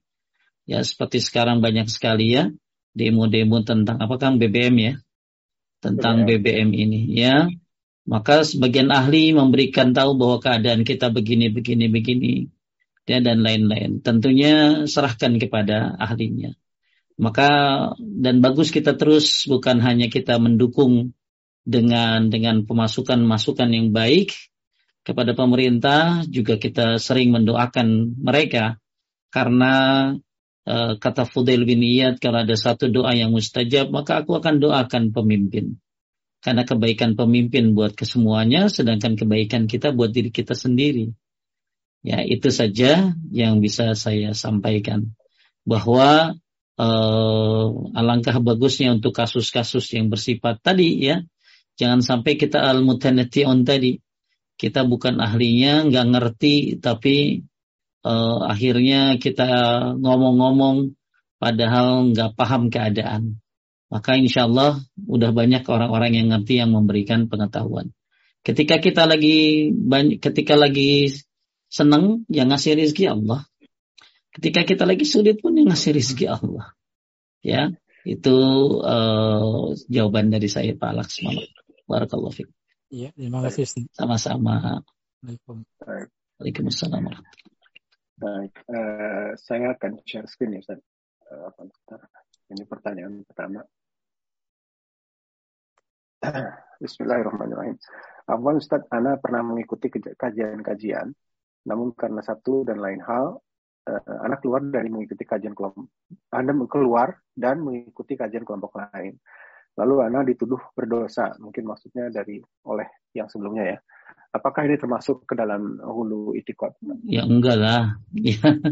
Jadi kalau ada yang afan Ustadz, Ana left dari kajian karena mau jemput anak Gulu-gulu itikot jalan nggak begitu ya. Jadi gini, ibu ibu keluar dari kajian itu kan kenapa gitu loh ya. Saya tanya dulu ibu kenapa keluar dari kajian tempat kajian itu. Oh saya keluar dari kajian itu karena nggak sesuai sunnah ya bagus itu mah. Ya bagus itu mah. Emang kudu ditinggalin kajian-kajian yang tidak sesuai dengan Quran dan Sunnah Nabi Sallallahu Alaihi Wasallam. Jadi ibu jangan ikut kajian yang kagak jelas. Misalnya ikut kajian-kajian syiah, ikut kajian-kajian yang membahas uh, hal-hal uh, dalam arti kata ya tidak Quran dan Sunnah ya maka tinggalkan gak apa-apa. Itu bukan gulu bu. Itu pilihan. Ya itu pilihan. Anda sedang memilih jalan yang baik ya. Menuju oh. jalan yang lebih baik tentunya. Apa, kalau saya saya mengerti, saya coba saya share, lagi ya. Dari pertanyaannya ini, apakah dari dari pihak uh, kajian sebelumnya ini menuduh dia berdosa? Iya. Nah, yang, nah, yang, yang sebelumnya ini, Ustaz, maksudnya yeah. bukan ke dianya. Iya, maksud saya mau ke situ sebentar. Jadi, oh, uh, terus Anda dibilang berdosa. Nah, emang kenapa dibilang berdosa kan gitu loh? Ya. Jadi oh. pertama kan gini, saya mau nanya dulu gitu sama yang nanya. Anda ninggalin kajian kenapa? Kan gitu loh. Oh, ya. saya ninggalin kajian karena di kajian itu enggak enggak enggak sesuai sunnah ya enggak apa-apa dong. Ya, yang kedua, oh di kajian itu bahas tauhid, bahwa sunnah, tapi saya enggak demen, saya tinggalin. Yaitu hak Anda. Ya, hak Anda. Anda mungkin belum mau menerima hidayah tauhid dan hidayah sunnah ini gitu loh. Ya, itu hmm. hak Anda. Tapi sayang sekali ya padahal pentingnya tauhid dan sunnah itu.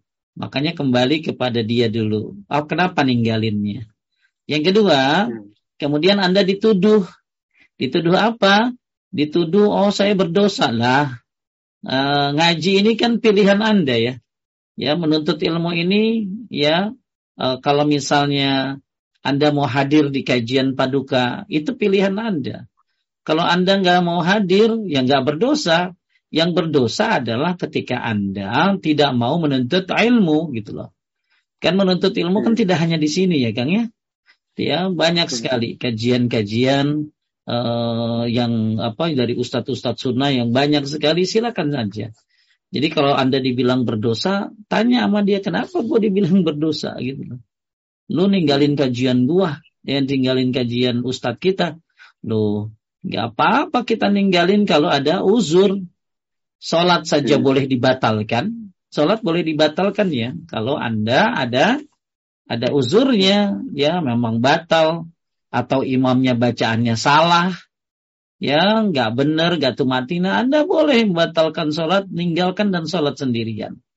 Ya, jadi kalau dibilang berdosa, kenapa dibilang berdosa gitu? Ya, jadi itu oh maksud dia pertanyaannya sekarang pertanyaan dia gini, apakah orang yang bilang berdosa itu termasuk gulu dalam akidah? Itu bukan. Hmm. Itu ya Kang ya. Pertanyaannya ya. begitu. Apakah orang yang bilang dia berdosa itu termasuk uh, gulu dalam masalah akidah?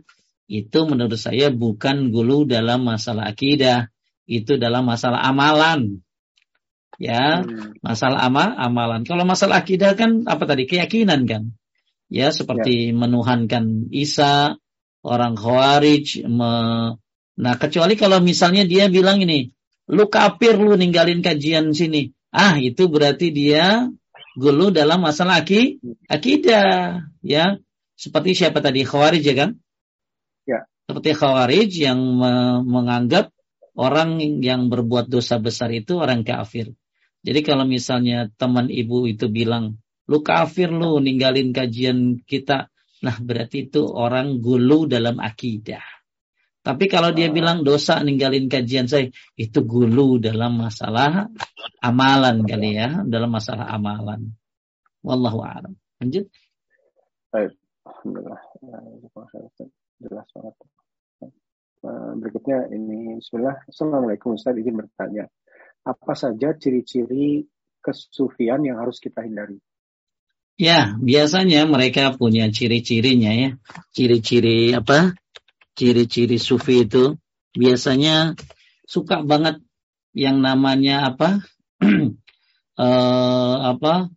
Uh, apa suka banget yang namanya dia itu make hadis-hadis yang yang nggak jelas tuh kan ya make hadis-hadis yang uh, palsu make hadis-hadis yang lemah. Nah ini harus kita hindari itu ya itu yang pertama yang kedua biasanya mereka suka berlebih-lebihan. Ya, berlebih-lebihan dalam mengagungkan guru-gurunya. Ya, sehingga air liurnya jadi kayak apa ya, jadi kayak obat.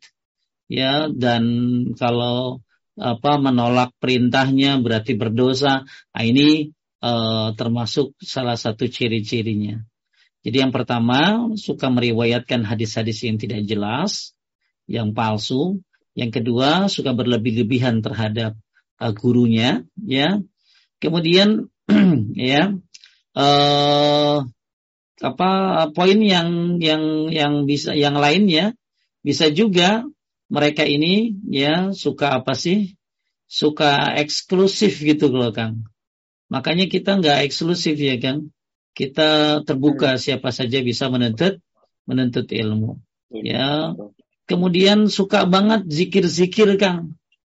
Zikir-zikir seribu, ah itu biasanya gitu tuh. Ya, baca ya latif tiga ribu. Baca yang ini tujuh ribu, ah itu biasanya suka begitu tuh orang sufi itu. Ya, oh. zikir-zikirnya suka apa sih? Suka suka berlebih-lebihan gitu ya. Suka berlebihan. Kalau masalah eksklusif bisa saja, nggak, nggak yang lain juga nggak masalah ya. Mungkin eksklusif bisa kita copot lah. Tapi biasanya kalau kajian-kajian sunnah itu terbuka buat umum ya. Malah pernah ada yang nuduh kajian sunnah ini terorisme dan lain sebagainya. Akhirnya PRT-nya ikut kajian, Gang.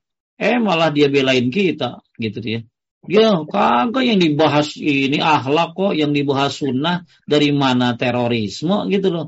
Ya, Nah ini uh, apa makanya kajiannya bagus uh, untuk umum. Tapi kalau eksklusif pun tujuannya untuk pendalaman ya, pendalaman ya. dalam uh, apa dalam masalah agama. Jadi poin yang keempat uh, tadi ya, biasanya kajian-kajian ini apa sufi itu selalu zikir-zikir yang apa tadi Kang? Zikir-zikir yang tidak ada dalilnya. Ya, baca ini wa may yattaqillah yaj'al lahu makhraja wa yarzuqhu min haitsu la yahtasib. 3000 gitu habis subuh. Nah ini suka begitu dia tuh. Ya. Kemudian ya senang banget ya uh, ke kuburan, Gang. Ya, senang banget ke kuburan, sedang banget ziarah-ziarah sampai berlebihan.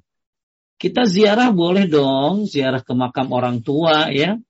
Tapi dia ziarahnya sampai ke ini, ke ini, ke ke tempat uh, syekh ini, syekh itu dan lain sebagainya. Ya, kearasannya nyari berkah, nyari berkah. Nah ini biasanya mereka itu suka banget ziarah-ziarah ku, kubur. Ziarah kubur tuh boleh, tapi tidak boleh berle berlebihan, ya, tidak boleh berlebihan ziarah kubur itu. Nah itu hmm. kemudian ciri-ciri mereka suka mengagungkan uh, apa uh, kuburan ya, suka menggugah kuburan. Di samping zikir-zikir, nyebutin hadis-hadis. Kemudian suka ibadahnya tuh aneh-aneh, kan. Zikirnya sampai apa? Sampai goyang-goyang ya, sampai loncat-loncat gitu loh ya. Nah, oh. ini ya uh, apa zikir-zikirnya seperti itu ini itu. Ya. Kemudian uh, terus tadi gulu ya sama kiainya berlebihan gitu loh. Sampai ada si ada yang apa yang diminta sama sama kiainya harus dikasih semuanya, Kang. Harus diturutin. Hmm. Ya, lu nah, kemudian Kang ciri yang selanjutnya ada bayat. Ada bayat. Oh. Ya, biasanya ciri-ciri kajian sufi itu suka ada bayat ya di bayat padahal bayat ini kan kepada kepada ulil amri ya ya ini ada suka ada bayat ya suka di bayat di di kuburan di bayatnya di digali dipakein baju pocong. Ah macam-macam lah ya macam-macam jadi banyak sih tanda-tanda mereka itu.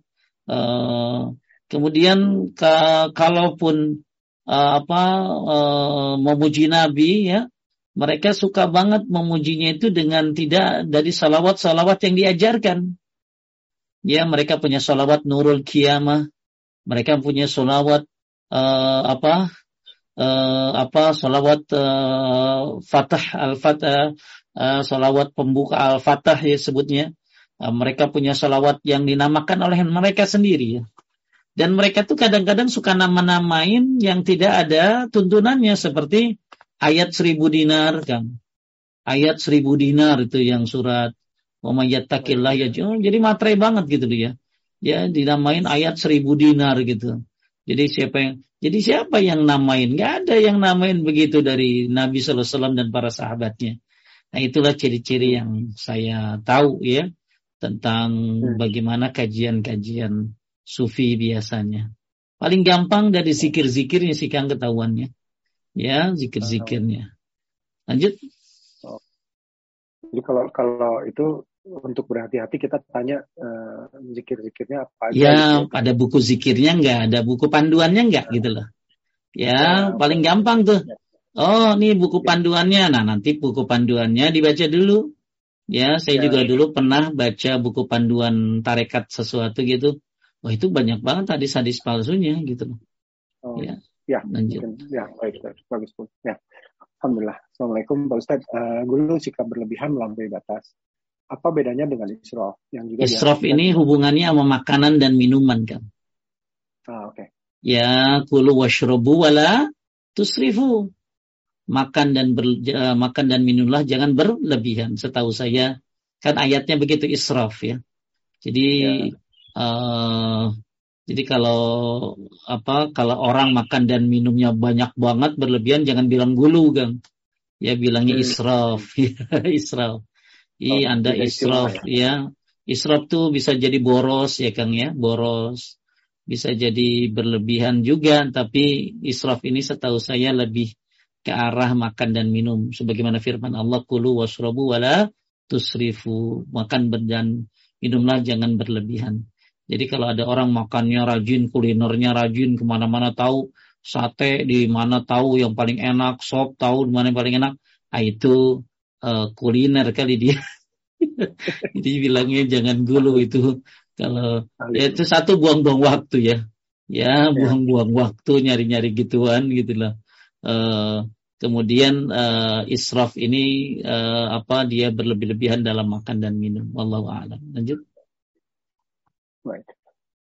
Bismillah. Uh, Atau dibilang juga kalau mau bazir tabzir namanya ya, tabzir. Iya. Lanjut.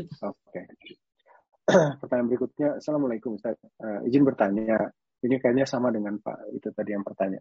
Uh, terkait dengan keadaan perpolitikan di Indonesia yang mengkritik pemimpin yang tidak kita dukung dan memuji pemimpin yang kita dukung. Sejauh mana batasan agar tidak kita tidak termasuk melampaui batas dan berlebihan? Jazakallah khair.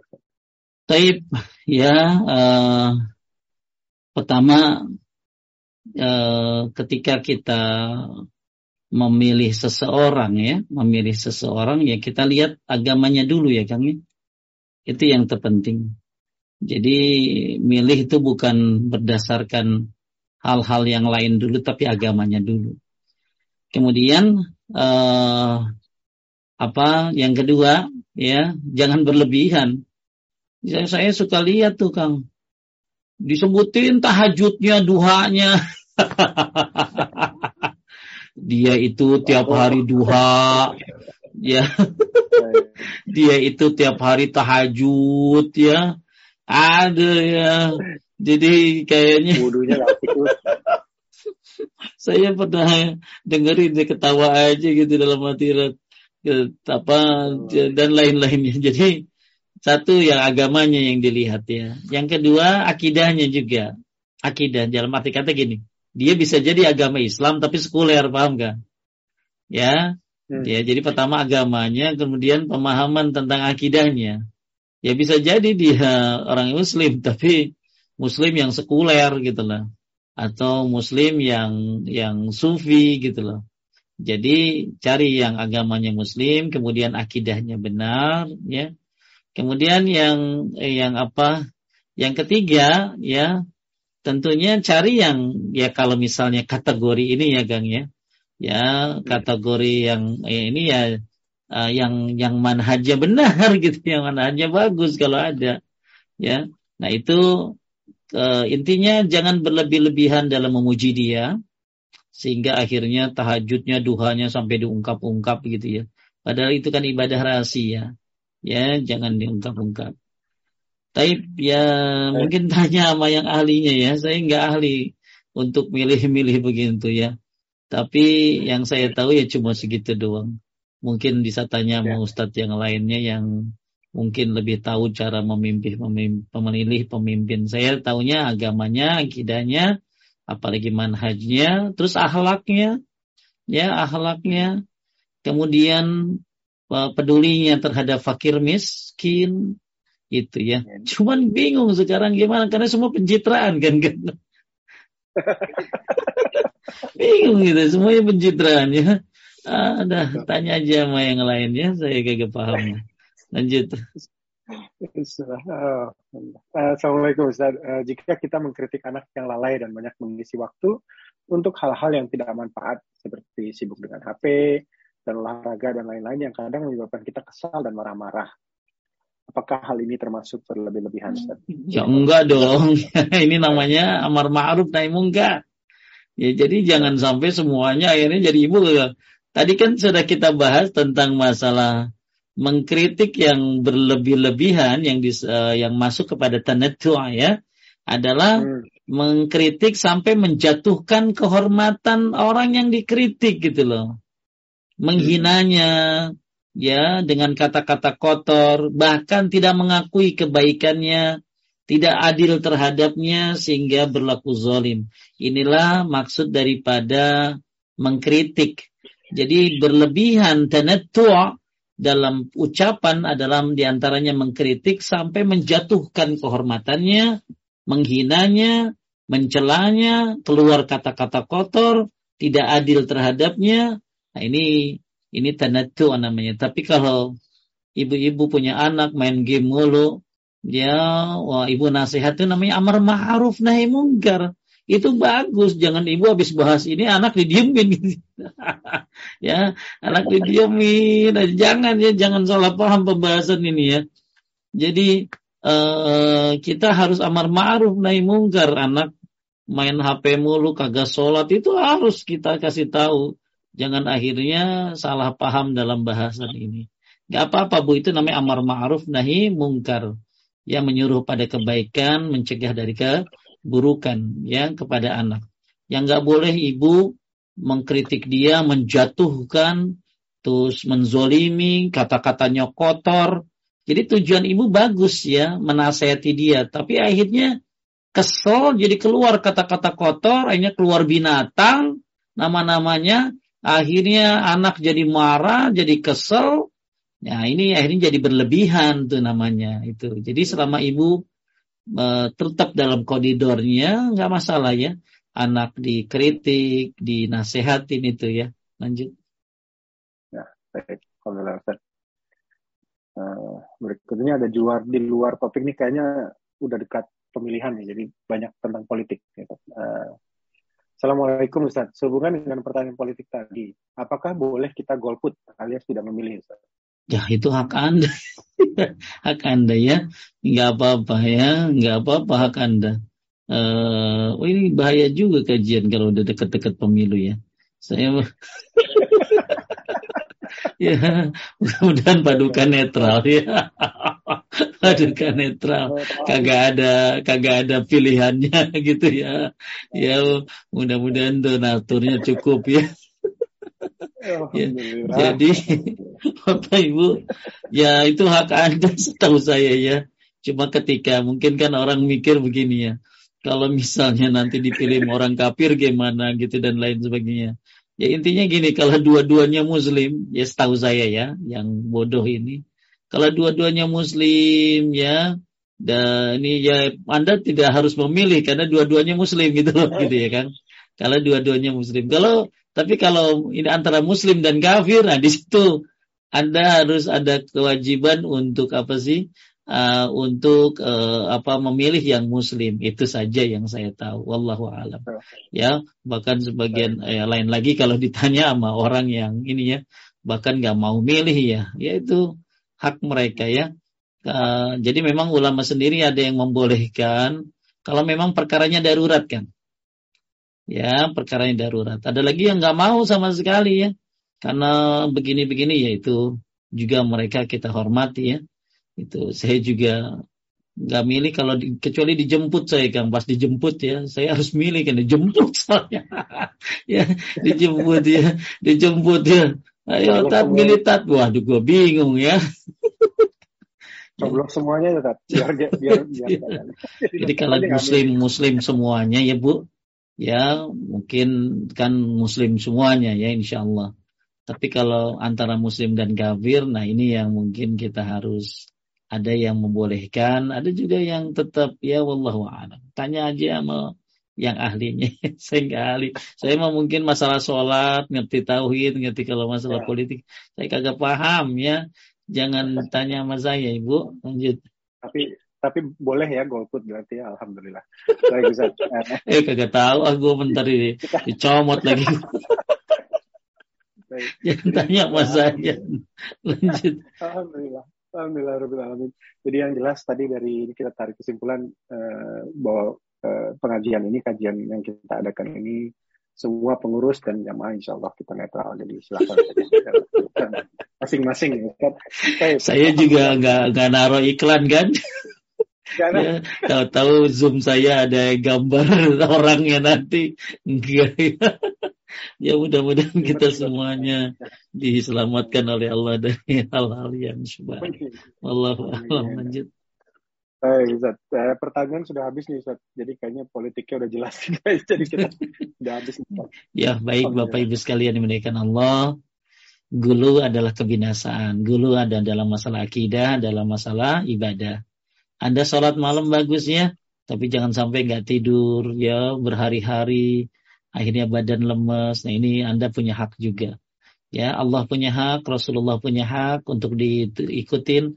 Orang tua punya hak, suami punya hak, anak-anak punya hak, maka tempatkan sesuatu semuanya pada haknya. Bapak-bapak juga mungkin jangan gulu terhadap dunia ya, kerja kerja terus nggak menuntut ilmu. Ini salah juga. Ya, atau yang menuntut ilmu kagak kerja kan. Ya, kagak kerja ya kerjanya ngaji doang di masjid. Anaknya istrinya butuh uang. Akhirnya pak minta belanja. Minta sama Allah jangan minta sama gua. Nah, ini juga termasuk kesalahan juga. Jadi anda harus yang menuntut ilmu juga harus bekerja ya. Yang bekerja juga harus menuntut ilmu. Hati-hati gulu ini bisa dalam akidah atau perbuatan atau ibadah Semoga yang berbahaya tentunya gulu ibadah ya, gulu dalam akidah ya. Gulu dalam akidah seperti menuhankan manusia, seperti mengkafirkan orang yang berbuat dosa besar, ya. Uh, ini gulu dalam akidah ini harus lebih kita hindari karena lebih berbahaya. Mudah-mudahan kita semua selamat. Kita adalah umat pertengahan ya, adil, tempatkan sesuatu pada tempatnya, haknya diberikan masing-masing. Semoga bermanfaat. Terima kasih Kang Roshid dan semua tim dari Paduka. Barakallahu fikum. Subhanaka Allahumma bihamdika asyhadu an la ilaha illa anta astaghfiruka wa atubu ilaik. Assalamualaikum warahmatullahi wabarakatuh. Waalaikumsalam warahmatullahi wabarakatuh. Jazakallah khair Ustaz. Alhamdulillah sudah jelas uh, bahasan kitab kali ini. Insya Allah kita bertemu kembali di dua minggu yang akan datang. Besok dari kami masih ada kajian. Uh, insya Allah kita akan mulai lebih awal. Baik dari kami, mohon maaf jika ada kesalahan, kekurangan baik dalam perkataan maupun sikap. Mohon maaf lahir dan batin. Insya Allah kita bertemu kembali. Barakallahu fikum. Wallahi. Assalamualaikum warahmatullahi wabarakatuh. Waalaikumsalam warahmatullahi wabarakatuh. Pamit kan.